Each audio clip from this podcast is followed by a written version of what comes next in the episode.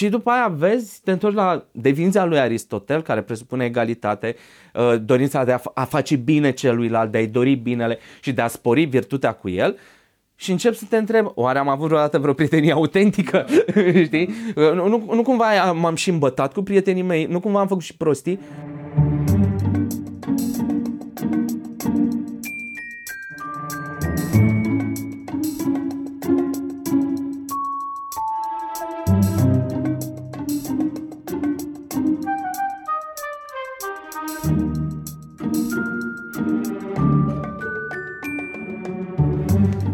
Se pare super uh, dubios, dar sunt oameni pe lumea asta care nu știu cine ești. Okay. Nu știu dacă te surprinde acest gând. Așa că propun să începem cu o mică introducere. De cele mai multe ori când am încercat să introduc pe cineva, uh-huh. chiar și atunci când mi-am făcut temele, uh, am ratat complet și am zis greșit și după aia trebuie să mă corecteze persoana respectivă. Așa că te voi lăsa pe tine să spui câteva cuvinte despre tine ca să începem. Ok, mersi. Uh, mă numesc Constantin Vică, sunt uh, lector la Facultatea de Filozofie, sunt prin, prin natura profesiei interesat de filozofie, cu un interes mai mare în zona eticii aplicate, eticii noilor tehnologii, eticii inteligenței artificiale. Pe de altă parte am interese care se întind și spre filozofia politică, filozofia socială, am scris uh, pe vremea când încă era la modă conta destul de mult despre proprietatea intelectuală, critica proprietății intelectuale. Acum mă scal și eu în internetul ăsta tulbure al existenței noastre și încerc de acolo să extrag uh, diverse lucruri. La facultate îmi place să predau, mă bucur foarte mult că ne-am reîntors pe viu, în carne și oase în aici. Sfârșit? În sfârșit cu, cu, cu, cu, cu, cu studenții și cu colegii. Particip la două proiecte de cercetare, în momentul actual unul se numește Comore și pentru că na, am niște comori de colegi, ăsta e un proiect dedicat uh, responsabilității în dezvoltarea inteligenței artificiale și un al doilea proiect l-am numit NHTech și este despre oamenii viitorului, uh, tot cu colegii de la Centrul de Cercetare în Etică Aplicată. Deci sunt plasat undeva între, să zicem, critica uh, inteligenței artificiale, pe de-o parte, și uh, speranța unei îmbunătățiri, unei ameliorări cognitive și morale pentru un viitor mai bun. Cam acolo sunt acum. Am înțeles. Um, stai că nu scapi chiar așa ușor. Um, deci, tu ai terminat uh, filozofia aici în București? Da, am, termin, care? am terminat filozofia în 2006 în, în București, aici la Facultatea de Filozofie. Am mers, am făcut un master în Franța între 2006 și 2007, cum ar veni am ceea ce se numește, nu știu, M2 în Franța, deci e echivalentul diplomei de master, la Universitatea Populară a Parisului, nu, nu sunt sorbonist, la Universitatea, cred că acum se numește Paris Est, uh, ah. Universitatea Estului Parizian, uh, după care m-am întors la București și am lucrat cu Mihail Radu Solcan la doctorat, a fost o teză despre tehnologia web, o abordare pluralistă, adică m-am uitat din, din mai multe perspective, cu instrumentele uh, filozofiei minții, cu instrumentele filozofiei sociale și politice și cu instrumentele etice aplicate la dezvoltarea tehnologiei web și mediului în care ne scăldăm în continuare www-ul. După aceea am, am, am avut un postdoc la Academia Română din Iași, la Institutul lor de Științe Sociale și Economice și Filozofie.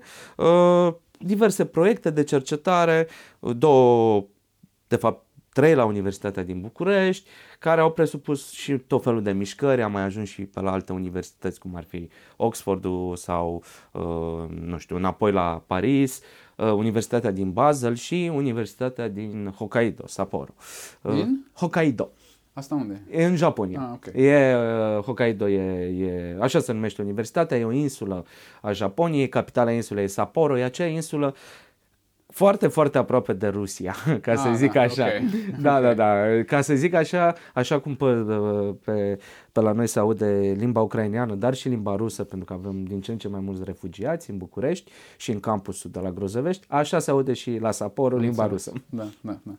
Știi, există o glumă chiar nu, nu pot să nu, nu țin minte exact de unde vine. Există o glumă că um, oamenii care fac genul ăsta de um, evaluare etică a științei nu fac, uh, stai să o zic bine că o ratez, nu fac technology assessment, fac technology harassment.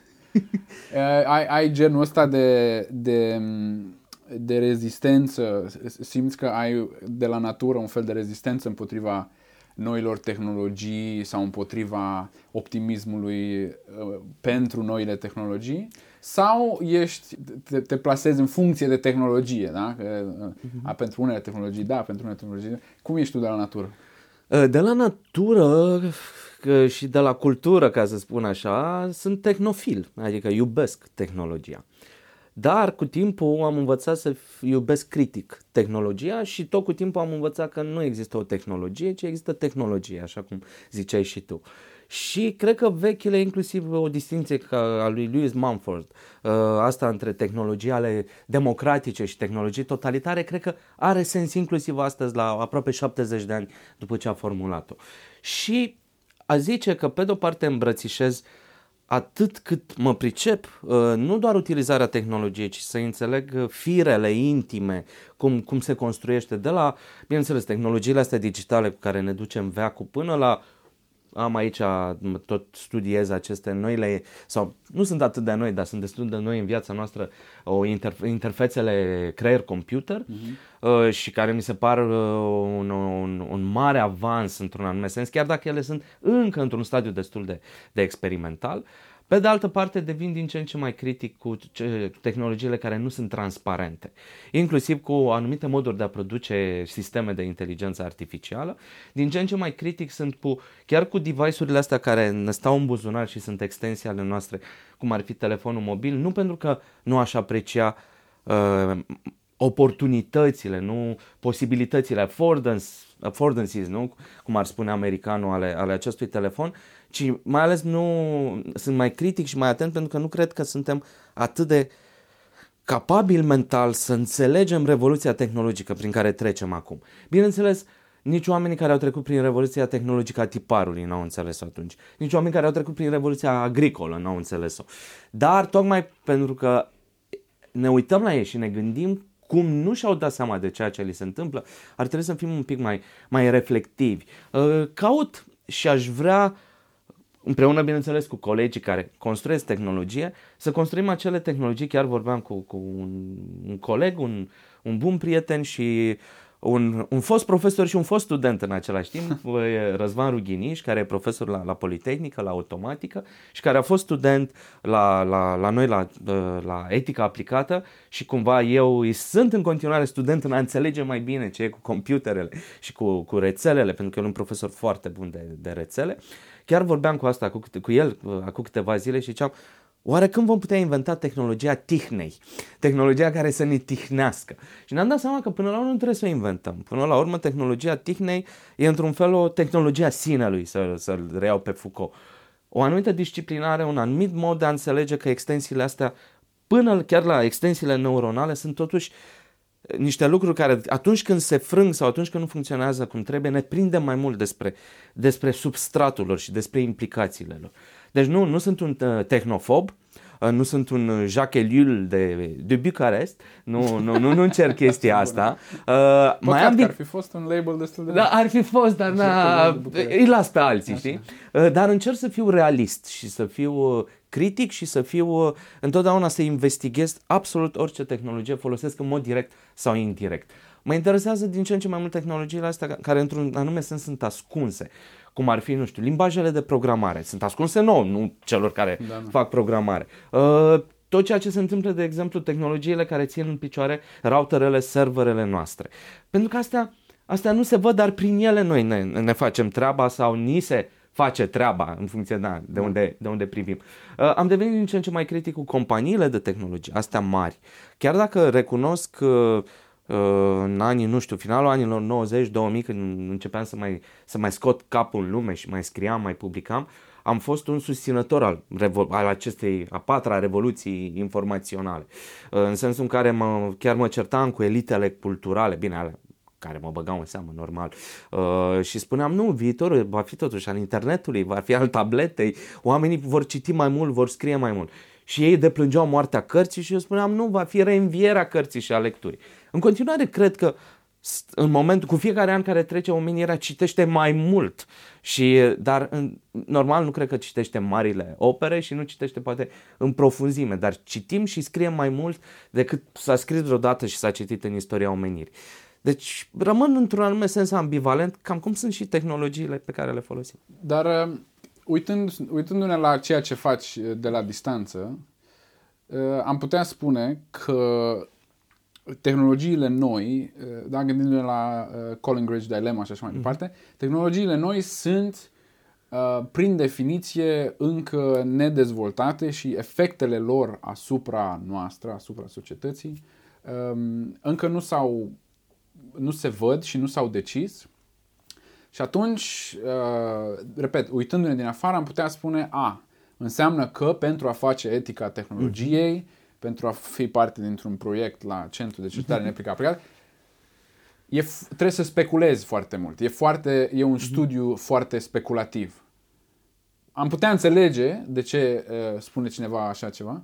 Care e părerea ta? Uh, care este distribuția speculației și științei în momentul în care te joci cu tehnologii emergente?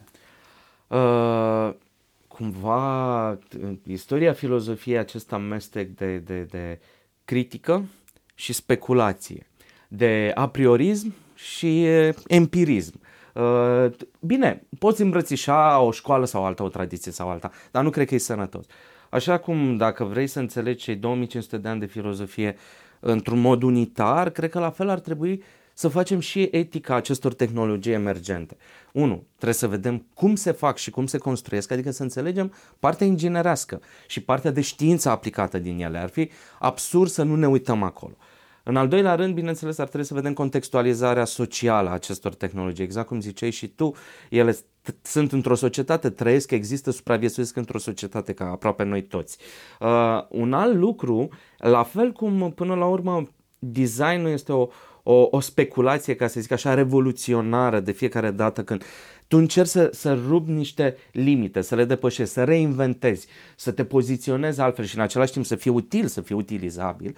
E cam la fel, cred că speculația are un rol în gândirea filozofică despre tehnologie în sens larg. Bine, nu poți să extragi poate dintr-o speculație uh, acele uh, comandamente morale ce ar trebui urmat cu strictețe, dar speculația și gândirea speculativă până la urmă sunt fundamentale și analize etice și construcției tehnologice și în genere a gândi viitorul, a gândi utopia. Deci eu n-am scoate speculația. Aș doza-o întotdeauna, fără îndoială, doar a specula, a, poate să ajungă, nu știu, te faci scritor de science fiction. Asta e, scris SF-uri, foarte frumos, oamenii sunt bucuroși, a, dar nici fără speculație nu cred că e în regulă, pentru că ajungem, a, n-am ajunge altceva decât să, să, să, să brăzdăm sau să, să, să, să facem mizgârieturi pe tehnologia care există. Da. Într-un fel, speculația vine și cu alternativa. Uh, poate să fie tâmpită, poate să fie stupidă, poate să fie o utopie fără sens sau o distopie în care poate să pice oricine. Dar cred că avem nevoie de speculație, cu siguranță nu avem nevoie doar de speculație. Mm. Deci de-aia... Mm, Dar, uh, zic... întrerup un pic. Deci, um, în proiectul ăsta de a înțelege o tehnologie, da? și vom discuta imediat despre roboți ca să fim mai concreți, există o limită a cât de interdisciplinar poți să fii. Da? Asta o simt și eu, de exemplu, în momentul în care uh, uh, mă uit la tehnologii uh, emergente din zona energiei, uh-huh. la cum se face hidrogenul și la cum se face fotosinteza artificială. Nu pot să-mi redau încă un doctorat în uh, electrochimie. Și nici tu nu poți să-ți dai încă un dos. De fiecare dată când întâlnești o nouă tehnologie, ca să zic așa, da? uh-huh. mai apare cât un Tesla Autopilot și bun, uh, Constantin trebuie să-și mai dea un doctorat, știi? Acolo mi se pare totuși o limitare care după aia, cum ai schițat tu proiectul cu cele trei puncte, după aia te limitează și în capacitatea de a specula, nu? Pentru că dacă nu înțelegi de fapt, de fapt, de fapt, de fapt, Înseamnă că ești limitat? Păi, uh, tocmai, există o limitare, cred că prima limitare vine de fapt din felul în care te limitezi într-o tradiție de gândire morală. Da. Că nu pot să fie în toate, că nu sunt nici compatibile între ele. Uh, te poți chinui să compatibilizezi, nu știu, deontologismul cu utilitarismul, dar după aia, dacă te vrei să mai compatibilizezi, nu știu, și cu uh, principiismul și cu teoria virtuților, nu, s-a terminat. Ăla poate să fie proiectul întregii omeniri, dar nu poate să-l facă o singură persoană. Mă întorc la ce spuneai și tu, interdisciplinaritate. Am dat exemplu, nu știu, pe, pe, pe colegul nostru de la Politehnică. Da, uh, da, dar da. noi avem alături, la Centrul de Cercetare în Etică Aplicată, avem atât oameni din zona ingineriei, cât și oameni din zona medicinei, cât și oameni care vin din zona științelor sociale, oameni care vin din zona psihologiei. Că ne dăm seama că, vrând nevrând, trebuie să, să te bazezi și pe alții și care sunt experți în bucățica lor.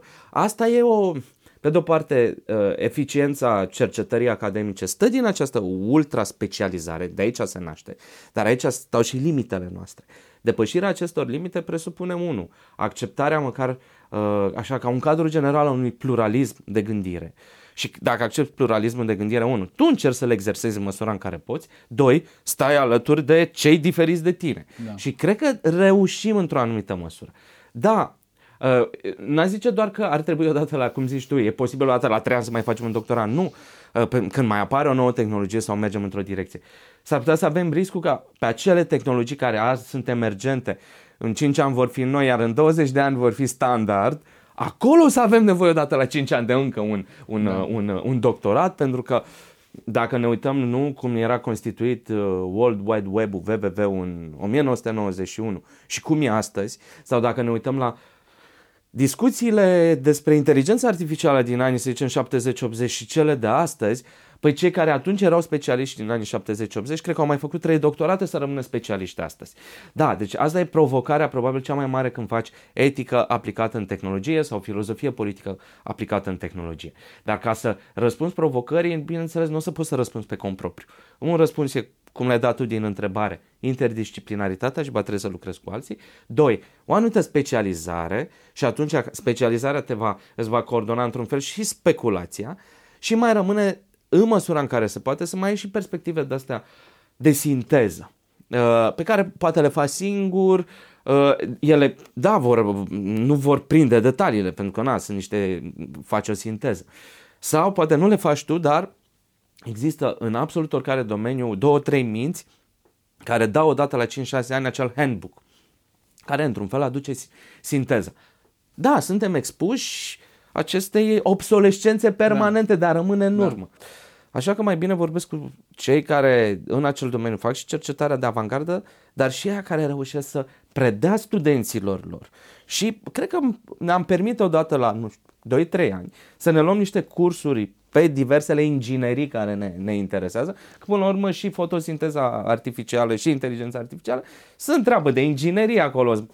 Na, că una poate are asta, inteligența artificială are niște uh, uh, surse ale gândirii filozofice, să zicem. Dar sunt până la urmă niște ingineri. Da, suntem obligați din când în când să ne întoarcem la școală, dar cred că am putea să facem, am aceste două exemple pe care na, le tot avansăm acum, nu ai nevoie neapărat să faci un doctorat întreg. Bun, um, pentru că o să vorbim foarte mult de, bă, nu foarte mult, o să vorbim despre um, robotică și inteligență artificială, evident fără ideea de a face un uh, uh, un rezumat al tuturor problemelor care apar pentru tehnologia inteligenței artificiale. Dăm câteva exemple de probleme filozofice sau probleme etice, cum vrei să le spui, probleme morale, ridicate de tehnologia roboților sau tehnologia inteligenței artificiale. Ce crezi că e mai aproape mm-hmm. de mhm. subiectul pe care o să-l dezbatem? Uh, aș băga robotica totuși în cadrul ăsta mai larg al inteligenței artificiale, da. cu toate că există roboți fără uh, sisteme de inteligență artificială și sisteme de inteligență artificială non-robotice. Dar să zicem că punem sub, sub umbrela asta. M-aș gândi la o, o, primă problem, o primă problemă, o primă provocare, hai să numim provocare etică, pentru că s-ar putea, na, problemele știm din matematică și caută și îți găsesc o rezolvare, dar uneori provocările s-ar putea să pice în dilemă și atunci nu mai găsești o, o rezolvare. Una dintre ele ar fi, până la, cred că și cumva ontologic esențial, Faptul că inteligența artificială devine din ce în ce mai mult un fel de oglindă a, a ceea ce înseamnă persoana umană și ființa umană, nu zic că e cea mai bună oglindă, dar de fapt întrebările mai grele pe care le punem despre AI, că vorbim de deep learning sau vorbim de sisteme, să zicem, mai formale care fac uh, reasoning și așa mai departe, nu raționament, uh, problema fundamentală este despre noi și despre cum ne construim noi acest viitor și de ce ne vedem toate extensiile astea ca făcând parte din ce în ce mai mult din noi și prin asta cum ne vom guverna viețile, în sensul ăsta de, de bază, nu neapărat politic foarte larg, cum o să guvernezi cetatea interioară într-o lume în care, cetatea interioară a fiecăruia, într-o lume în care nici nu știi de unde vine atacul, de unde vine uh, căutarea, de unde vine supravegherea. Și cu asta am mers spre a doua problemă, utilizarea din ce în ce mai mult a, a sistemelor de AI, nu în sensul de supraveghere directă, ci de a interpreta comportamentele umane și de a le modifica, le a îndrepta în funcție de un interes sau altul cu ajutorul inteligenței artificiale. O altă problemă, bineînțeles, e, cred că, legată de, de riscuri, dar aici n-aș intra foarte mult pentru că e, ce e interesant, toată discuția asta despre riscuri și tehnologie, e la, undeva la întâlnirea sau între etica aplicată și policy making și partea chiar de gândire politică. Legală. Legală, exact. Și mai avem și polul ăsta al, al, al, al legalității. Și poate n-aș intra pe riscuri, dar uh, sunt tot felul de riscuri. Unul dintre riscuri, nu mă duc la riscul existențial în care vine AI-ul, care, exact, Terminator și gata, arade omenirea, dar sunt niște riscuri care țin inclusiv de, de, nu știu, de dezabilitarea noastră, de pierderea unor abilități, pentru că noi am delegat, inclusiv de la a conduce o mașină, dar de ce nu la a conduce o dronă care poate să omoare de la 10 la 100 de mii de oameni, bine, o dronă poate mai puțin, dar dacă drona poartă o armă nucleară, poate să facă chestia asta. Uh, deci, uh, uneori, știi, când, când se aruncă o întrebare de asta, încerc să-mi aduc aminte cum aș preda eu studenților, pentru că pare un teritoriu aproape infinit de provocări morale. Pe lângă riscul ăsta al, al, al dezabilitării și al pierderii abilităților, o alt, un alt lucru care pe mine mă interesează destul de mult este cum ne vom trans- și se leagă de prima discuție, cum ne vom transforma noi în relație cu aceste sisteme de AI, cu atât mai mult cu cât ele vor fi uh, încorporate vor fi încastrate în niște mașinării foarte simpatice, cum ar fi roboțelul Nao, nu? De predă în multe școli și copiii învață cu Nao sau uh, profesorul uneori are nevoie de Nao ca, ca de un asistent, pentru că altfel copiii nu mai relaționează cum trebuie. Chiar și Tesla, toată lumea vrea o Tesla. O Tesla. Exact, depinde să nu, să nu dea cu Tesla unde nu trebuie, da, exact. da, exact. să spun așa. Uh, uh, apropo de, de, de, de Tesla, Într-un fel e, e foarte bine că există această tendință și interes foarte mare pentru mașinile electrice și mașinile autonome, pentru că odată ce le ai pe astea, astea cheamă și alte tehnologii cu ele. Și mă uit până la urmă ce a făcut și tovarășul Musk, de care eu nu sunt foarte așa interesat, dar ca să-ți meargă bine Tesla, trebuie să ai o infrastructură bună și trebuie să comunice foarte bine până la urmă mașinile alea între ele. Și asta înseamnă că trebuie să ai un, un internet de încredere, reliable. Și cum spuneam, Tesla va cumva nu amplifică tot felul de schimbări în tot felul de direcții. E, la fel cred că e, e și o altă discuție legată de inteligența artificială. Inteligența artificială n-are, n-ar avea niciun sens pe lumea asta dacă n-am fi noi și tot felul de interese dintre ale noastre. Avem AI, avem tot felul de descoperiri acum care se pot face în medicină, în chimie și medicină, cu o viteză incredibilă. Da, dar Cine va sta după aceea totuși un pic să evalueze ce se întâmplă cu descoperirile astea? Uh, avem AI și asta va, va duce la felul în care uh, scriem cu totul altfel software și creăm alte platforme. Bine, dar cine va reuși să le mai guverneze și să mai, le mai chestioneze? Deci, în momentul actual, cred că exact cum uh, în ecosistemul lui Elon Musk, mașina Tesla, de fapt, cheamă multe alte tehnologii, cam așa e și inteligența artificială care provoacă de la bioinformatică la educație foarte, foarte multe alte tehnologii și practici și moduri ale vieții. Uh, cred că sună destul de haotic, dar de la un punct încolo provocările astea nu mai pot fi tăiate, nu mai pot fi uh, divorțate unele de altele, okay. nu mai pot fi desprinse unele de altele. Și asta naște o, o, o altă problemă și ne întoarcem la problema aia. Fiecare se va specializa pe ceva, nu știu, ei, ai un medicină, ei, ai un educație, ei, ai un cosmos. Da, da, cine mai rămâne să le mai vadă pe toate? Da, Pentru că e clar, ă, granițele sunt poroase, nu poți să spui până aici. Dar nu există, de exemplu, eu um, nu am o expertiză în tehnologia AI și foarte bine ca să mă faci să pun toate întrebările stupide acum, dar nu există în centru tuturor acestor probleme problema responsabilității? Sau eu cel puțin așa văd și aștept să mă contrazici dacă nu e așa. Um, problema centrală este în momentul în care Tesla, hai să, hai să nu zicem cu Tesla, tot cu Tesla, în, mhm. momentul în, ca, în momentul în care uh, chirurgul uh, robot, care se mhm. bazează pe o tehnologie de inteligență artificială, taie jumate de milimetru mai la dreapta și la revedere, uh, atunci trebuie să ne uităm în spate și să atribuim blam. Mm-hmm. Da? Este problema responsabilității problema centrală sau este doar una din multele probleme la același nivel? Acum că ai ridicat mingea la fileu, pentru noi este problema centrală, pentru că în proiectul Comore tocmai asta încercăm și mulțumim mult de tot, alături de, de, de colegele și colegul meu, de Mihaela Constantinescu, de Cristina Voina și de Radu Uscai, ne punem această întrebare. De unde trebuie plecat? Și, și noi am ajuns oarecum la, la concluzia că nu poți, nu poți să te faci că nu e elefantul din cameră, respectiv responsabilitatea. Cine e responsabil când un sistem de inteligență artificială dă greș? Și aici s-a scris, deja s-au scris vreo 10 biblioteci, dar încă mai e loc. Noi venim, încercăm să venim dintr-o tradiție... Stai un pic, zi, ca să um, explicăm un pic care e, uh-huh. care e problema. Uh, intuiția mea îmi spune da? că în momentul în care chirurgul, dă greș, chirurgul nostru robot uh-huh. dă greș sau în momentul în care s-a izbit la cu Tesla în tir că n-a uh, secționat bine imaginea, diferența între cer și așa, responsabil este, și acum vine uh-huh. răspunsul neofit, responsabil este cel care a scris programul. Evident că realitatea e alta, pentru că știm că nu e așa în realitate. Și atunci întrebarea este de ce răspunsul ăsta foarte la îndemână, foarte evident, nu e cel corect. Nu e cel corect, dar în același timp nici nu poate fi un alt răspuns. Asta e drama în care suntem plasați. Pentru că aceste sisteme nu pot avea cu adevărat agency. Și aici am întors la Aristotel.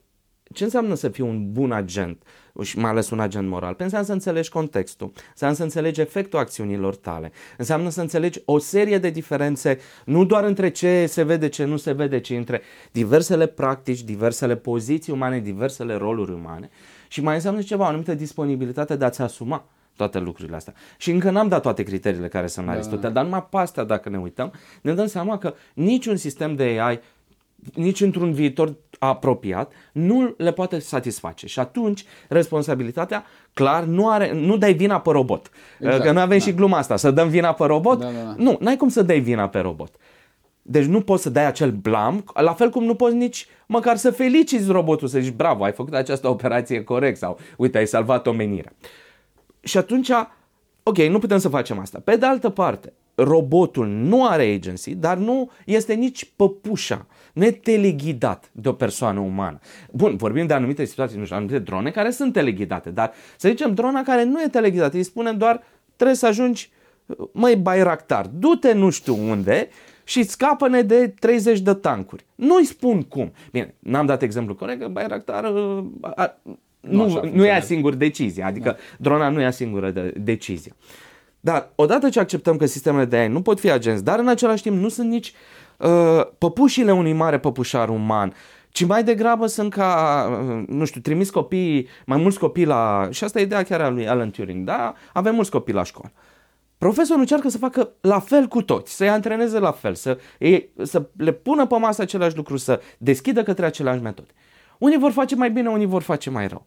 Uh, în timp întâmplător, na, totuși ființa umană e destul de diversă, face mai rău la matematică, dar mai bine la engleză. Drept urmare, va ajunge traducător sau scriitor de limba engleză, nu matematician. Invers, unul ajunge matematician, nu ajunge traducător. E, la AI nu prea avem asta, pentru că copiii, copiii adică cop, programele copil, ca să-l folosesc tot pe Turing, uh, nu sunt la mai multe clase. Nu există algoritm universal, nici nu cred că e cu putință. De aici speculez, dar nu cred că e cu putință. Să avem specializat. Asta e pentru război, asta e pentru cosmos, asta e pentru medicină, uh, nu știu, să facă operația, altul e pentru educație. Dar sunt până la urmă ca niște copii, unii mai buni, unii mai răi. Când copilul a spart geamul, răspunderea fără îndoială din punct de vedere legal, e a părintelui sau a profesorului dacă s-a întâmplat la școală. Dar asta nu înseamnă că omul în situația aia, adică profesorul sau părintele, lui putem să-i asignăm toată responsabilitatea. Pentru că s-ar putea nici omul să nu-și dea seama de ceea ce face. Profesorul, părintele. Tu te duci cu cele mai bune intenții, tu cel care antreneze AI-ul, vrei, normal, nimeni n-ar vrea să vândă un sistem care omoară pacienții, nu? Cine ar cumpăra un astfel de sistem? Deci tu nu vrei asta. Ai cele mai bune intenții, dar lucrurile pot fi atât de complicate, schimbările pot fi atât de bruște, încât nu poți preîntâmpina-o, nu poți antrena pentru orice. Și atunci rezolvarea cred că ar fi asta, nu asignăm toată responsabilitatea celor care antrenează sau programează, sub nicio formă nu o dăm sistemului de AI, încercăm să facem sisteme complementare. Omul să rămână in the loop, să rămână în circuit, el în anumite momente critice, tocmai pentru că are capacitatea asta de a, nu doar de a se uita prin toate cazurile și de a, de a face raționamente inferențial corect, dar are și Fronesis ar spune Aristotel, are acea înțelepciune practică sau flair sau are intuiția, am spune noi astăzi, să lăsăm sistemele să lucreze complementar, adică AI-ul împreună cu oamenii. Bun, asta va pune foarte greu sub semnul întrebării ce facem cu sistemele care vor să fie autonome total. Asta vreau să întreb. Problema e că, mă rog, problema, întrebarea care survine imediat este ok, dar dacă acesta este punctul de plecare, înseamnă că este a priori sau uh, ex hipotesi, da? Mm-hmm. de, la, de la sine înțeles, faptul că în momentul în care acel uh, instrument de AI lucrează autonom, știm deja că e responsabil ce se întâmplă. Da. Și atunci, de fapt, este o variantă... Da, da. ok. și atunci este o variantă a... o variațiune pe prima mm-hmm. temă, și anume, când lași robotul din mână, ești tu, Tesla, mm-hmm. irresponsabil. Și totuși, nu asta se întâmplă. Pentru că în momentul în care um, spunem că sunt independente, spunem că o parte din acea uh, responsabilitate îi, sau o parte din acea agency, în orice caz, îi cam revine lui într-un fel. Uh, lui cu uh, programului. programului. Agency-ul, da, poate fi, uh, cum, uh, stai, ca să nu zicem ca în engleză, poate fi împărtășit. De exemplu, o echipă care lucrează, repară țeava de gaze. Are da. agency împărtășit. Putem să gândim echipe în care agency-ul e împărtășit și cu sisteme de AI. Dar între agency-ul ca uh, a fixa un scop practic pe care îl atingi și agency-ul moral, cred că e o diferență. Adică Aha. agency-ul moral presupune capacitatea nu doar de a fixa un scop moral, ci de a vedea și căile și de a, a vedea și care e legătura între intenție și consecință, atât cât cât poate o minte umană sau cu ajutorul unor sisteme să vadă. Deci nu aș reduce agency moral la simpla capacitate de a fixa un scop, pentru că din perspectiva asta, da, unele drone au, au agency, agency fără noi, fără da. noi, deci nu trebuie să-l mai împărtășească. Da. Mă întorc la ce, ce ziceai. Da, este irresponsabil să lăsăm mașini autonome. Știu, o să zici, wow, da, asta e o perspectivă Jacques Ellul pe față, nu? Tocmai, da, exact. Tocmai ai zis că nu ești. Dar e un act irresponsabil care, în schimb, totuși poate fi, uh, caut din nou termenul în română, poate fi temperat într-o anumită măsură de mai mult decât irresponsabilitatea pe care ar avea-o dintr-o deficiență sau dintr-o greșeală, că deficien, na, gliciu e glici, nu ai cum să-l preîntâmpini. Dar pot fi niște uh, greșeli care ar fi putut fi preîntâmpinate, nu știu, un design, de ce? Păi pur și simplu te-ai fi gândit, stai un pic, că mașinile astea nu o să meargă doar pe, pe niște autostrăzi unde sunt doar mașini autonome și unde ai toată infrastructura în care în fiecare secundă uh, sute, tone de pachete de date pleacă și vin și non-stop eu pot să verific, nu, mașina e autonomă, dar în același timp e prinsă într-un sistem de cooperare unde există din când în când și uh, human in the loop, nu persoană care mai, mai supraveghează. Cum ar fi, de exemplu, sistemul de metrou automat, nu știu, Helsinki cred că are metrou automat sau sunt câteva state, uh, orașe care au, dar unde sunt din când în când niște oameni. Ăla nu trebuie să stea în stație, ăla stă la Birou, biroul de comandă. Deci, ca să putem tempera și ca să putem uh, reduce până la cât se poate irresponsabilitatea pe, pe care cumva am generat-o, irresponsabilitatea umană pe care am generat-o delegând către mașini, ar trebui să gândim astfel de sisteme. Dar astfel de sisteme presupun ce? Că acea mașină autonomă va merge doar pe anumite autostrăzi, doar cu anumite mașinării sau într-o, în zone în care regulile nu pot fi încălcate dintr-un motiv sau altul. Dar nu o lasă să meargă, nu știu, prin București. Da. Sau prin uh, New Delhi sau prin Istanbul. Da. Da. Pentru că acolo pur și simplu cu toate bunele intenții și chiar cu human in the loop, da? Se întâmplă atâtea accidente. Deci, adevăr, adevărata responsabilitate ar fi să lași astfel de, de, de, de artefacte până la urmă autonome în lumi sau în spații sociale unde ele nu își pot desfășura cu adevărat autonomia. Și atunci, ca să zic așa, și tu cu siguranță ai studiat mai mult, cu atât mai mult că ai studiat în Olanda. Sistemele sunt sociotehnice. Adică nu plasăm toată responsabilitatea pe mașinărie, dar nu plasăm toată nici, bineînțeles, pe acei 5, 7, 8, 10, 300 de mii de antrenori care au, au, au pregătit sistemul.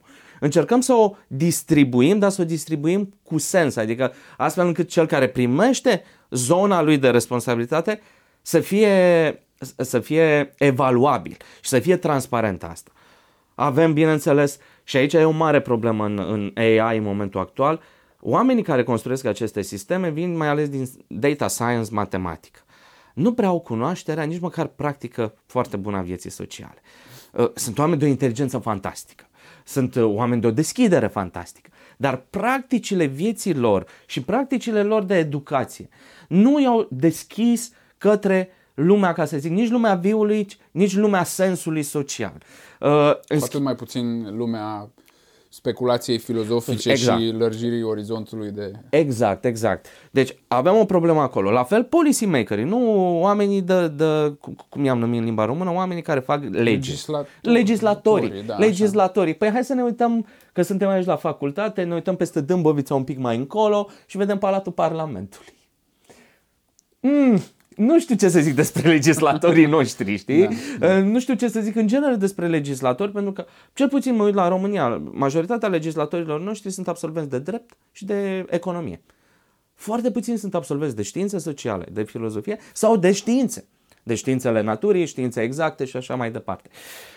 Deci ne aflăm într-o situație, bine, asta s-ar putea să fie mai degrabă specific societății noastre, în care nu putem să asignăm reducerea irresponsabilului tuturor în mod egal, încercăm să o distribuim. Avem aici generatorii de tehnologie, da? designer. Avem aici, bineînțeles, uh, uh, legislatorii, avem uh, ed- educatorii, avem utilizatorii. La urma urmei, putem să ne gândim și asta e o discuție întreagă, să vină o companie care să spună, domnule, eu vând mașina autonomă, ți-o vând destul de ieftin, dar cu o singură condiție. În cazul unui accident, protocolul ei moral va alege întotdeauna în defavoarea ta celui din mașină. S-ar putea unii să spună, sau în grade, că nu trebuie să fim absolutiști. Da, da, da. Până la urmă și problema responsabilității nu e doar alb și negru. Cum spuneam, un copil nu e răspunzător legal ca spargeamul, dar ceva responsabilitate are el acolo și îi se poate dezvălui, el poate înțelege unde a greșit. La fel cum poate înțelege și designerul, și legislatorul, și utilizatorul, și educatorul.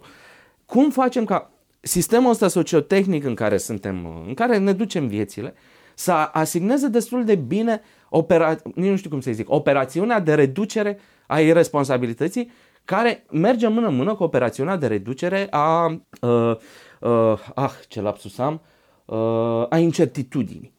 Până la urmă, multe dintre problemele care apar cu tehnologia sunt legate de incertitudine.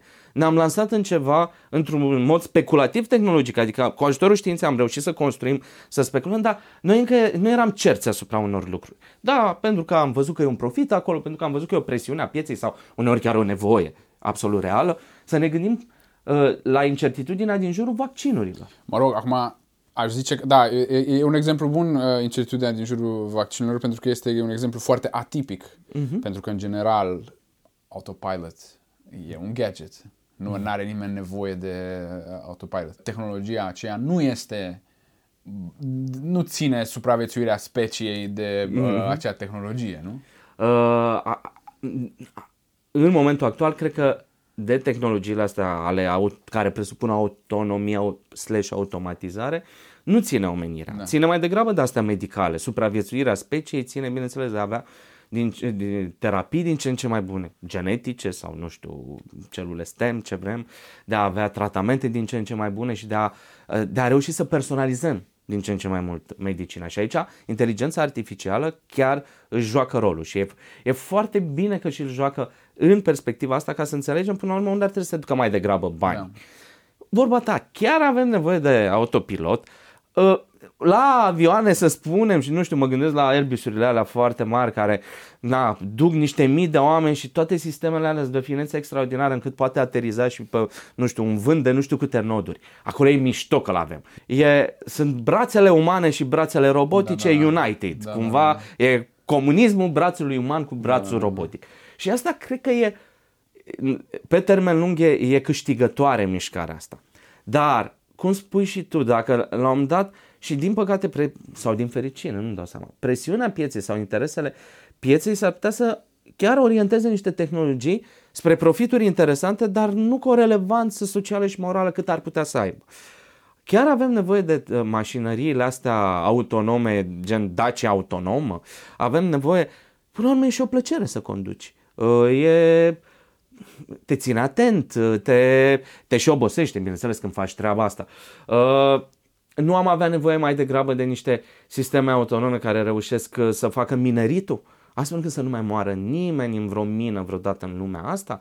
Nu avem nevoie poate de sistemele astea autonome să le trimitem să exploreze tot, tot uh, tot ceea ce se întâmplă în jurul planetei noastre și să descoperim, nu știu, noi substanțe sau să putem să le aducem mai De ce ar trebui să facem, uh, nu știu, rumba înțeleg de ce, e foarte interesant să avem rumba, e, e, e bun rumba. Însă și rumba are ceea ce, continui doar ce ai spus tu, știi? Mm-hmm. Și rumba este deci, și rumba este deci un soi de irresponsabilitate dată de, eu tot încerc să spun bețe în roate, știi? Și că nu observ, observ, observ, da. Este dată de faptul că în mod absolut și abstract nevoia la care răspunde este o nevoie cel puțin copilărească, dacă nu cumva uh, uh, ne, ne, nejustificată. Nu zice că rumba e neapărat o, o chestie copilărească, dar ce mă gândesc? Mă gândesc că da, eu să zicem aici în birouașul ăsta n-am nevoie de rumba chiar mi-ar face bine să-mi iau 10 minute, un sfert de oră să fac un pic curat. Mă mai degajez, nu? Dar mă gândesc la persoanele care lucrează și, nu știu, au decurățat un hotel întreg. Niște rumba le-ar ajuta. Bine, asta bine și cum na, e pariul lui Faust, te întinerește, dar ți-a luat și sufletul. Exact, da. Adică, nu, am dat șeful hotelului să spună, păi decât să am șapte rumba și 10 angajați, nu mai bine am 20 de rumba și 2 angajați, Acolo e, ca să zic așa, un cost de oportunitate foarte mare. Uh, întorcându-mă la, la, la, la, la ce zici, da, trăim în capitalism. Așa e. Uh, piața e liberă să-și decidă diverse lucruri. Dar să nu uităm că mare parte, mare parte din tehnologiile astea pe care le avem de la uh, cele de AI la hidrogenul tău artificial sunt finanțate de stat, sunt finanțate de societate cercetarea și nu doar aia fundamentală, multă din cercetarea aplicativă nu este generată de piață. Pentru că dacă lași doar piața să genereze, o să spună, a, aveți o metodă bună de ameliorare. Și zic, da, domnule, uite, trebuie să facem niște copii care au niște probleme să meargă, să poată merge. Greșit, greșit, pentru că de acolo nu scoatem profit. Nu vrei mai bine să facem niște oameni care vor să arate mai bine și de acolo vom face profit și vedem ce se întâmplă nu cu când lăsăm piața pentru cercetarea medicală. Piața, oricât de. e fără îndoială un sistem de alocare bun de resurse, în genere. E un sistem bun al cooperării. E un sistem bun al, al transferurilor. Dar în același timp, piața are eșecurile sale. Piața nu poate produce întotdeauna bunuri publice, cum ar fi, nu știu, securitatea, uh, aerul curat, uh, educația, uh, să-i Știm vedem asta locul. din istoria de perioada laissez-faire a capitalismului în care, care, a dat, care l-a dat pe Marx. Ca e, exact, care l-a dat pe Marx și care la început i-a dat mai întâi, nici măcar nu n-a, făcut, n-a lăsat loc uh, teoriei, ci direct nouă lud, uh, ludismul. Deci oamenii n-au mai avut, n-au avut nevoie de un teoretician să înțeleagă că mașina îi va înghițică. Da, da, uh, da. Bun, Marx chiar are imaginea asta a capitalismului ca o mega mașină. Acum cred că el cumva se...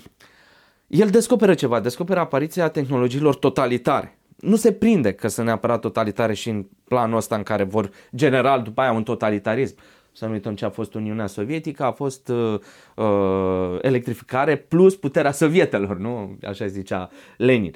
Uh, dar ce n-a observat totuși Marx este că mega mașina e un asamblaj în care sunt diverse zone, diverse bucăți și fiecare bucată din asamblajul ăsta poate fi într-un fel sau altul democratizată.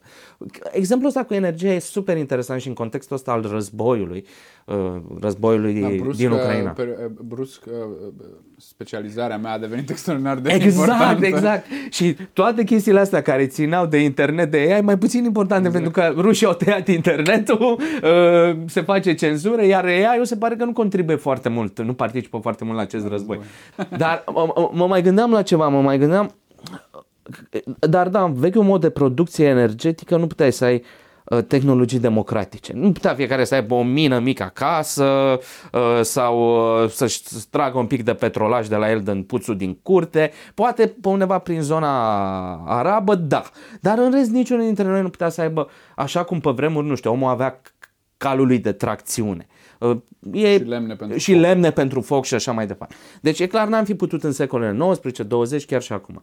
Dar acum ar putea fi marea șansă fiecare să aibă micile reactoare nu nucleare cum avem acum, ci pe hidrogen undeva acolo bine în casă, fiecare să aibă panourile solare, fiecare să aibă propriile eoliene, nu zic om cu om, comunitatea, orașul, strada și așa mai da. departe.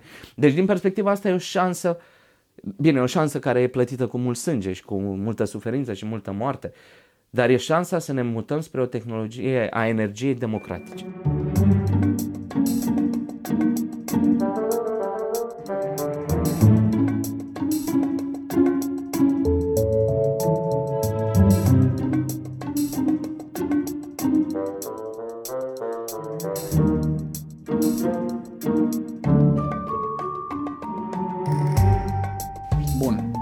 Hai să vorbim despre felul în care um, aceste tehnologii afectează concepte pe care le cunoaștem și pe care le știm și pe care le folosim și pe care le îndrăgim și anume uh, conceptul de prietenie. De fapt, motivul pentru care am venit aici să povestim despre tehnologii emergente este un uh, volum coordonat de uh, Laurențiu Staicu, um, Filozofia prieteniei.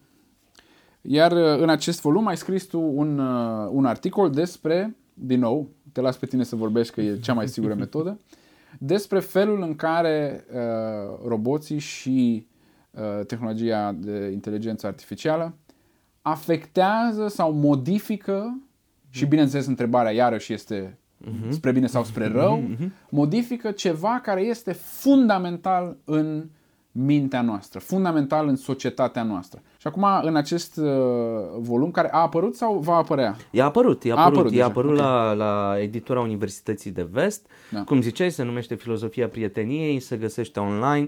Nu știu dacă e și în format digital online, dar se poate comanda și are, un, are chiar un preț prietenesc. Deci da. e un preț prietenesc nu mai știu care, dar accesibil oricărui student, oricărui elev, oricui. Uh, ce am încercat? Aici am încercat să răspund uh, așa, un pic uh, jucăuș, uh, la întrebarea dacă pot fi copii prieteni cu roboții.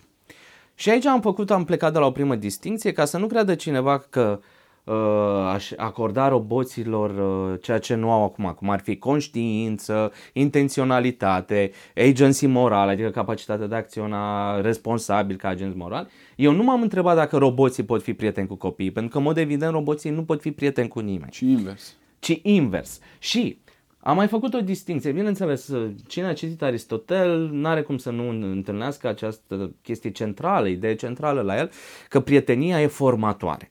În, și în etica nicomahică și în politica, peste tot Aristotel vorbește foarte mult despre prietenie. În etica nicomahică, nu știu, aproape două da, cărți. Da, da, da. E, e o bucată importantă. De ce? Pentru că în societatea greacă prietenia, bineînțeles, presupusă între bărbați, uh, era fundamentală pentru că era o societate totuși de războinici.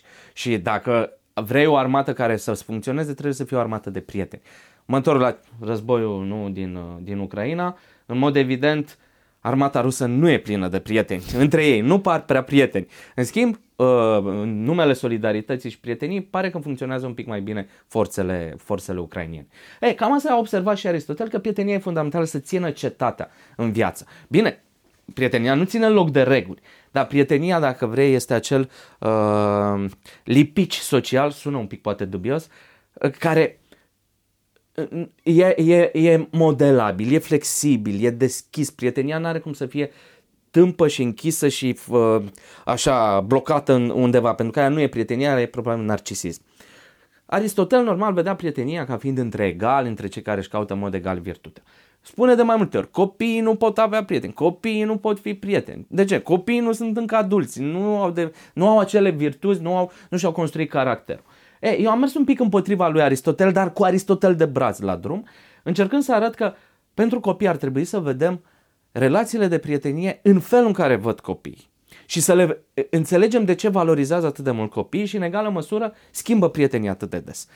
Și aici, bineînțeles, m-am uitat și eu la ce ne spun psihologii și ne spun oameni din zona educațională și părinții. Uh, copiii uh, mitizează prietenia pentru a avea un prieten când ești copil, știm cu toții, e super important. De ce știm? Pentru că au fost momente în care nu aveam prieteni sau nu, nu aveam cu noi.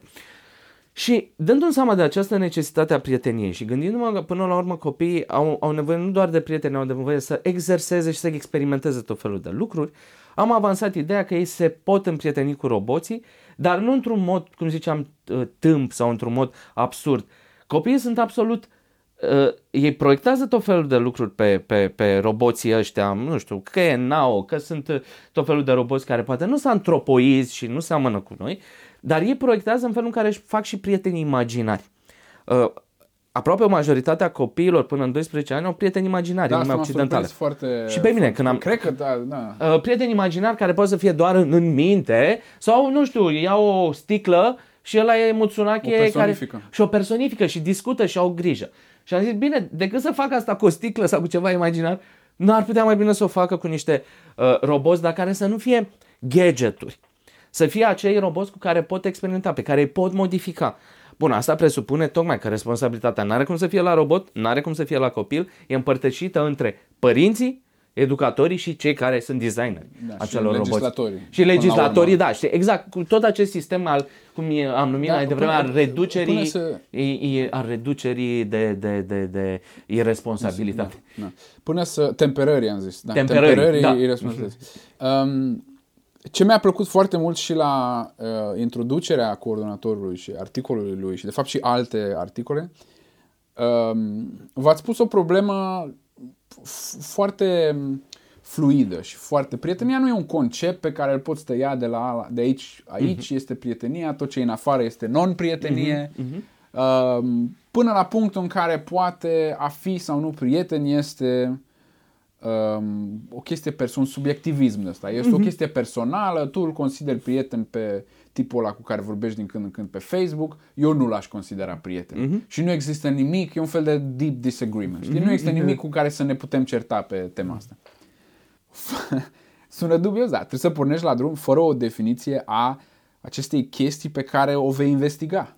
Nu? Da. Pentru că e, e clar că ești în imposibilitatea de a spune, ok, numele meu e Constantin, aceasta este definiția adevărată. N-ai avut cum să faci chestia asta, nu? Cum manevrezi, dincolo de uh, concluziile pe care le-ai uh, tras și voi, uh, vom reveni, cum manevrezi o problemă care ți se dă deja nedefinibilă? Păi, uh, într-un fel poate e și mai simplu și, și acum fie vorba între noi. Extrem de puține definiții reale sunt în lumea asta. Majoritatea sunt stipulative de genul cum face legislatorul sau nu știu, până și noi când explicăm copiilor. Bine, când definim ce e un computer, să zicem că, dar și acolo nu e, nu e reală, nu e naturală, pentru că unul o să spună, ai definit arhitectura von Neumann, da. dar știi, există și computere cuantice, sau da. stai puțin, că până la urmă ce ne zice Alan Turing, computerul este o mașinărie conceptuală, că poți să-l implementezi cu biții și cu 0 1 e treaba ta, dar poate să fie făcut și altfel. Deci e destul de greu cum să pleci de la definiții și mă întorc aici la, la, la prof, profesorul meu, la Mihail Radu Solcan. El ne invita întotdeauna să ne punem probleme. Chiar dacă și să acceptăm o anumită uh, neclaritate inerentă. Până la urmă așa pleacă și orice dialog de-a lui Platon la drum și cam orice filozofie. E dintr-o mirare și mirarea nu poți să ai când lucrurile sunt certe, clare și ușor definibile, ci tocmai când e o mică ceață, când pot fi mai multe sensuri, când poți să faci tot felul de distinții, unele întemeiate, unele neîntemeiate. Și de aceea, da, ai observat foarte bine, oamenii se feresc să plece de la definiția prieteniei pentru că orice definiție a prieteniei poate fi particulară și în egală măsură constrângătoare. Da. Și în sens teoretic, dar și pentru ceilalți. Cum zici și tu, poți să te uiți la o anumită relație între oameni și să zici, bă, asta e prietenie sau e manipulare sau e mai degrabă dominație sau... Și altcineva se uite, ce cu siguranță e dominație. Da. Și după aia vezi, te întorci la definiția lui Aristotel, care presupune egalitate, uh, dorința de a, a face bine celuilalt, de a-i dori binele și de a spori virtutea cu el și încep să te întreb, oare am avut vreodată vreo prietenie autentică? Da, Știi? Da. Nu, nu, nu cumva m-am și îmbătat cu prietenii mei, nu cumva am făcut și prostii. Deci cred că putem lucra nu în lipsa totală a unei definiții, dar în stabilirea unor cadre mai largi. Cum am lucrat eu despre prietenia copilor, eu am și zis, un psiholog a numit o robofilie, adică dragostea copilului pentru ceva inanimat, robotic. Dar nu e vorba doar despre asta, despre, ci despre condițiile sau despre posibilitățile noi pe care o relație creativă cu un robot l-ar putea deschide pentru virtuțile intelectuale, dianoetice ale copilului și în timp și pentru alea morale. Bun, deci lucrând astfel cu conceptul de prietenie, ajungi la concluzie și corectează-mă dacă am înțeles eu uh, greșit, ajungi la concluzia că um, relația de prietenie dintre copil și uh, robot poate fi uh, descoperită în momentul în care aplicăm conceptul de prietenie specific copilăriei, nu al lui Aristotel, care scrie mhm. la, în sfârșit, la vremea bătrâneții, o etică pentru studenții lui. Și atunci, aplicarea conceptului depinde, deci, de un fel de grup uh, țintă, da? Cam așa ar fi. Ok. Ce mi-a plăcut uh, e că, la un moment dat, în articol apar uh, citate ale unor uh, persoane care uh, cred că fie părinți, fie copii. Copii, copii. copii a, toate erau din, uh, din copii, ok. Uh-huh, copii uh-huh. care descriu uh, experiența prieteniei pentru, uh, pentru ei. Zi-mi un pic despre citatele astea, de unde vin și care, care a fost rolul și cum, cum ai ajuns la ele.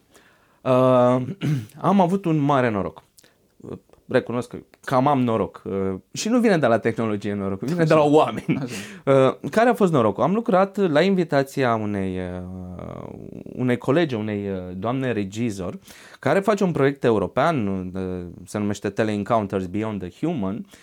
Pregătesc, ea pregătește trei, trei o piesă de teatru care se va juca și prin teleprezență în trei locuri diferite din Europa și spectacolul ăsta, pe baza piesei care se, încă se lucrează acum, e despre o familie și cum intră un robot în viața acelei familii. Se întâmplă undeva în viitor și o familie mixtă, dar de migranți români, ajung undeva în Italia și se va juca și în România și în Italia și așa mai departe. Și cum pentru se că, numește? Uh, acum nu mai, nu, nu mai aduc aminte clar cum se numește spectacolul, dar se poate căuta pe net proiectul Tele Encounters, Beyond Aha. the Human. Aha. Și e website-ul unde na, se vede dezvoltarea.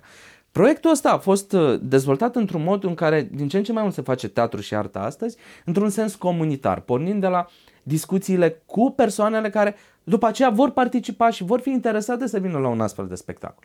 Și am avut norocul să lucrez cu, cred că au fost în jur de 30 de copii uh, până în vârstă de 12 ani din Buzău, pentru că în Buzău are loc uh, Uh, va avea loc spectacolul și după aceea prin teleprezență în alte moduri se va juca și în Spania. Și Ce e telepre? Cum adică prin teleprezență? Adică, adică la, la distanță, prezență ah, la okay. distanță. Bine, o parte din... în sensul că publicul e la distanță sau nu, actorii e, sunt la distanță? Publicul e în sală, o parte din actori și o parte din lucruri se întâmplă acolo în sala aia de teatru pe scena aia, alte pe altă scenă cu alt public și ah, toată lumea vede ce, ce se întâmplă. Da, da, e, da e, e, e super smart. Uh, Marina Hangano o cheamă, o cheamă pe, pe regizoare.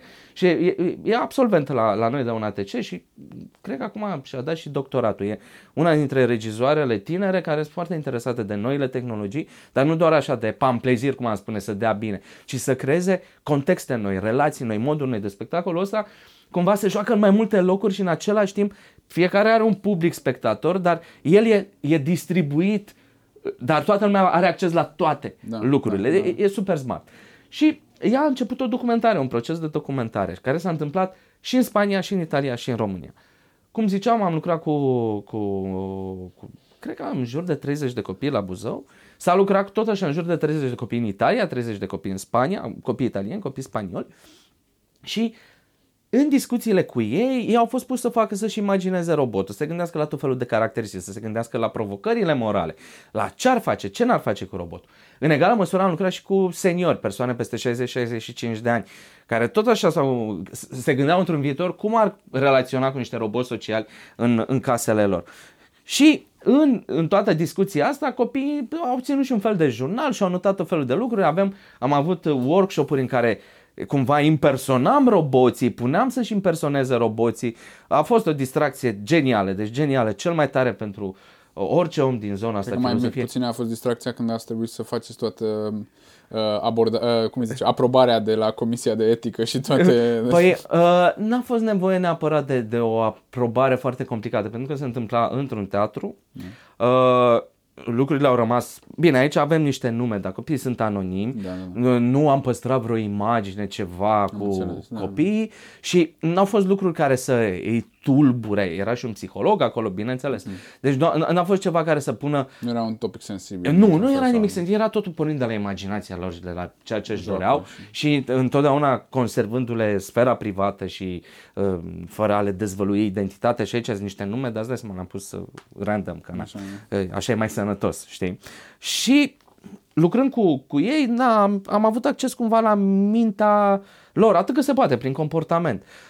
Și da, își doresc foarte mult. Deci e o robofilie de asta pe care o vedem mai puțin la senior, o vedem și acolo la anumite categorii. Am întâlnit câțiva care au zis, unde e robotul la mâine, îl vreau acasă. Și alte persoane care au zis, doar satana s-ar putea ascunde în acest robot. Copiii nu aveau problema asta pentru ei și na, unele dintre lucruri le-am descoperit, cum ar fi ce-și dorești? Aici e un copil din, din Spania, zice, robotul să fie un prieten, pentru că dacă e singur, nu trebuie decât să te înțelegi bine cu el. Cu el. Nu trebuie decât să te înțelegi bine cu o singură persoană. Exact, ai, știi, până la urmă... Ai, ai... ai nevoie de mai mult. Altul zice, uh, Mizar ar fi un prieten pentru că m-ar putea ajuta. Aici vedem o chestie mai instrumentală, este un băiat din România.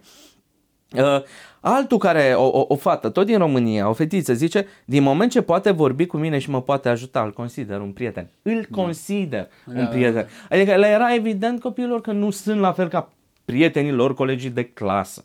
Și că până la urmă, na, pot exista tot felul de deficiențe în relația asta, sunt limite. Dar încă un copil a spus o, o chestie foarte frumoasă. Uh, îmi imaginez relația ca una de prietenie. Ca una de prietenie. Deci copiii în mod nativ au simțul limbii și limba vorbește prin Ce ei. Ce vârstă aveau? Mai uh, aici cred că sunt copii între 8 și 12 ani. Da, uh, da, mă întorc la citat, ca, ca una de prietenie, pentru că e mai bine să-i spun gândurile mele. Și după aia urmează chestia foarte interesantă. Dar îl văd și ca pe un animal de casă, pentru că ar fi la dispoziția mea. Da, da, adică da, da, da. copiii chiar își, își pun problema cum vor relaționa de acum încolo cu astfel de entități artificiale. Și și-o pun nu la modul nici utopic, nici distopic. Uh, un alt copil zice, Kiki este un prieten, deoarece este un robot cu sentimente, cu care empatizez foarte ușor. Ei vorbesc despre roboții pe care și-au imaginat, nu pe care i-au întâlnit. Da, da. Cineva spune, da, da, să rămână doar un joc al imaginației. E, doar un joc al imaginației a fost, nu știu, și să credem că copiii vor citi la un dat cărți grele sau că vor putea să învețe programare. E, e posibil, deci totul e posibil. Singura capcană să nu fie asta, să delegăm către robot ceea ce trebuie să facă de fapt tot acel sistem sociotehnic de, cum zicem noi, temperarea irresponsabilului, da, da. adică părintele, educatorul, designerul, legislatorul. Nu putem să punem în brațe robotul copilului și să spunem, ăsta e nou tău prieten, da. Ă, descurcă-te. Nu, ci prin asta trebuie să incităm copiii să își depășească anumite limite și să se observe mai bine și pe ei înșiși. Și cred că dacă am fi sincer și menționez și tu chestia asta la un moment dat la început, ă, dacă am fi sinceri, și noi avem uh, genul ăsta de maleabilitate în conceptul de, în conceptul de prietenie. Da, păi până la urmă ce sunt adulții? Niște copii neterminați, ca să le spun așa. Uh, acum, eu cred că sărbătoresc un an fără Facebook. Dar ce am văzut, n-a zice că am pierdut prieteni, dar m-am îndepărtat când am ieșit de pe Facebook. Clar. Și resimt, resimt mai ales exact acele prietenii poate nu cele mai profunde, dar acele prietenii pline de înțeles, pline de sens pe care le au cu oameni care nu sunt în România. Da. Cu unii am reușit să o regenerăm, să o mutăm pe mail. Mm. Dar pe mail deodată ne simțim ca în secolul XVIII. Da, ne trimite niște scrisori, știi? Pen pal. exact, da, da, da, sunt, exact, am devenit uh, ăștia, prietenii înscris. Facebook-ul și ca orice platformă îți, îți genera un context mai larg și mai interesant. Vedeai și o poză, vedeai, nu știu, făceai un call scurt o, sau pur și simplu primeai o chestie audio și auzeai respirația acelei persoane. Se poate face și pe mail, dar e o construcție ultra da, da, da. dificilă da. și complicată da. și nu are sens, nu e mediu pentru asta. Deci, da, exemplu e bun. Uh, uh, oameni pe care poate nu i-am întâlnit niciodată, dar cu care avem sentimente puternice de prietenie și sunt reciproce. Deci nu e chestie că, vai, filmul Her, nu, uh, m-am împrietenit sau m-am îndrăgostit, ok, dar era un algoritm. Da. Nu, nu, e evident că sunt o niște persoane sau mă gândesc tot așa la, la prietenii care s-au născut cu persoane care între timp nu mai sunt în România sau, nu știu, au plecat uh, uh, foarte departe sau putem să ne vedem doar o dată pe an. Da, prietenia trăiește mai departe și se construiește prin alte cadre decât le-ar fi recunoscut Aristotel sau da. decât, nu știu, chiar Immanuel Kant sau alții filozofi moderni. Deci să nu avem, uh, cred că acest concept al prieteniei dinamic prin natural vorbește despre ceva dinamic. Vorbește despre că nu e uh, ca să spun așa, sau nu știu, sunt animalele, m- mă gândesc la, la, la, la, la, și la antropologi, dar și la, la etologi, creează relații de prietenie cu maimuțica aia. Da, da. E, nu, nu poți să o vezi altfel. E, și vezi și reciprocitatea. La fel cu câinele. Exact. Mai greu cu pisica, despre, cred. Mai greu cu pisica, că e cam mai indiferentă. Da. Dar când citeam despre... Că apare la un moment dat ideea asta că uh, Aristotel a spus că, domnule, n-ai cum să ai o relație de prietenie cu un, uh, animal. cu un animal. E clar că n-a avut câine. E clar. E, mie mi-e clar că el n-a avut câine. Pe de altă parte, Socrate jura pe, c- pe câine. A, da? Da, da, okay, da, el jura okay. pentru... Dar asta cred că e o chestie culturală, nu, nu știu de ce, dar părea răspândită în practică să juri pe câine. Pe propriu câine sau uh, în nu, general pe câine? Pe câine. A, pe, pe câine. câine. Acum, da, mă... F- nu știu, cu siguranță Atena în continuare plină de pisici. Da. N-am prea văzut câini. Poate da. că nici nu e o regiune de câini. Da, în Da. Habar n-am, da. Da, da, Aristotel Bine, și nu doar Aristotel, asta e și o boală a modernității de a da pune în, în, a face o ontologie asta, o fărâma cu, cu, și a o tăia așa cu cuțitul, câtă vreme e totuși o continuitate între noi și animale. De, și asemănări de, de familie, familie da. și, și chiar există, nu? în mod evident, e o continuitate genetică între noi și primate și între restul mamiferelor. Da. Da, nu va putea câinele să-ți vorbească așa cum îți vorbește prietenul vechi din copilărie care a citit în cărți. Dar uneori în privirea aia câinelui e, e, e atâta empatie și atâta atenție și poate fi mai devreme sau mai târziu și în privirea robotului. Dar numai, cum am spus, până la urmă pe mine m-a interesat să și asta am încercat și în Comore, că am, o să apară acum cât de curând un articol care atinge un pic problema asta în Philosophy and Technology, uh, și noi am mai trimis și la o, la o conferință mare de robofilozofie să vedem dacă e acceptat. Tocmai în ideea asta că să vedem robofilia copiilor ca pe o, o șansă să extindem și mai mult orizontul, mai ales într-o lume în care se poate întâmpla încă o dată un lockdown și o pandemie sau în care, nu știu, mă gândesc la toți acești copii ai refugiaților din Ucraina care sunt aici la, la 10 metri de noi în, în Grozăvești acum. Uh, ok, s-au făcut locuri de joacă pentru ei, e un părculeț unde pot face asta. Sunt câțiva, nu sunt foarte, foarte mulți, se joacă între ei. Altceva nu pot, nu se pot juca cu copiii rom, că nu știu limba. Nu. Dar dacă ar fi fost 2-3 nao mai avansați care, să zicem că ar fi, ar ști și ucrainiană și română. Să traducă, da. Și să creeze lumea asta. Păi, în, în spate avem aceste gated communities, unde sunt sute de copii. Ar fi fost mult mai bine pentru ei. Da, da. Mă gândesc pentru copii, copii orfani. Bun, să în, încă o dată subliniez că nu scopul nostru nici în proiect și nici al meu personal nu este să scoatem acum robotul, nici vinovat, dar nici salvarea oamenii. Adică suntem antisalvaționism tehnologic. Salvarea nu vine prin tehnologie, vine printr-o bună utilizare și adaptare, nu neapărat a noastră la tehnologie, cât a tehnologiei la ceea ce este și ce e necesar sau dezirabil. Pentru a uh, termina, aș vrea să spun ascultătorilor că în fața uh, biroului lui Constantin există tot felul de chestii uh, puse așa cu, pe un pinboard, iar între toate se vede o, o, o, o un A4 roșu pe care scrie uh, logica înapoi în licee. Și eu m-am întrebat de când, de când am venit, m-am întrebat ce naiba e cu, e un semn, ai fost la un protest în care se ieșea logica din licee? Da.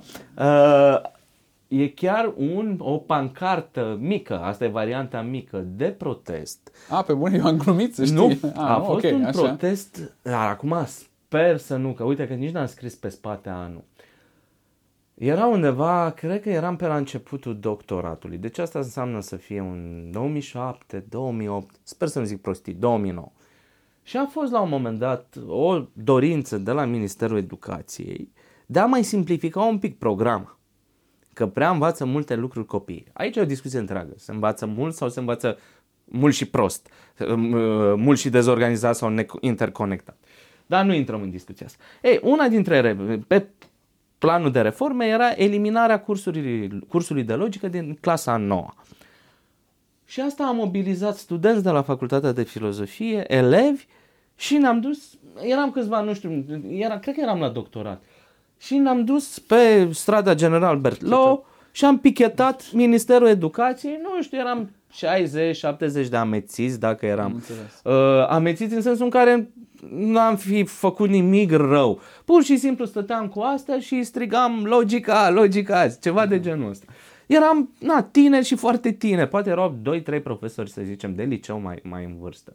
Uh, au venit jandarmii, ne-au legitimat, s-au dat amenzi. Toți? Aproape pe toți, că Așa, nu eram da, foarte da, mulți. Dar știu că a fost și un material, nu mai, nu cred că la, la, o tele, la Pro TV, dar oricum la o televiziune mare, pe radio s-a dat, s-a scris un pic despre, cred că și eu am scris în Dilema, nu-i frumos, am participat și la protest, dar am și scris despre el, dar cred că am scris în, în Dilema veche despre acest protest bizar uh, oriunde în lume, niște elevi care cer logica înapoi uh, Da. în liceu. Bine, erau el- elevi și studenți la filozofie cu interes în această direcție și interes filozofic, care și-au dat seama că totuși, e- chiar dacă e, e greu, e fundamental. Între timp avem logică, avem argumentare și gândire critică, se poate face și în zona asta mai de baby logic, mai accesibil, se poate face mai hardcore logică, să zicem, până la logică modală, de ce nu? Dar da, a existat în București să fie 2009, să fie Ce poate... probleme, ce probleme aveau oamenii pe vremea Exact, aia. exact, asta. În, în, în, am luptat, e logica în continuare, am câștigat. Da, adică până la urmă rezultatul contează. Da, și asta nu cred că eu am pus aici. Uh, Asta e tot uh, moștenire de la profesorul Mihai Radu Solcan, dar cred că eu i-am adus-o de la protest și lui s-a părut atât de... Exact cum ți s-a părut și ție. Să faci protest pentru logică, asta arată într-un fel absurdul unei societăți. Da, și cred că de aceea a păstrat-o. Dar nu, nu eu am pus aici, el, el a pus aici. Bun, mulțumesc foarte mult. Mersi și eu.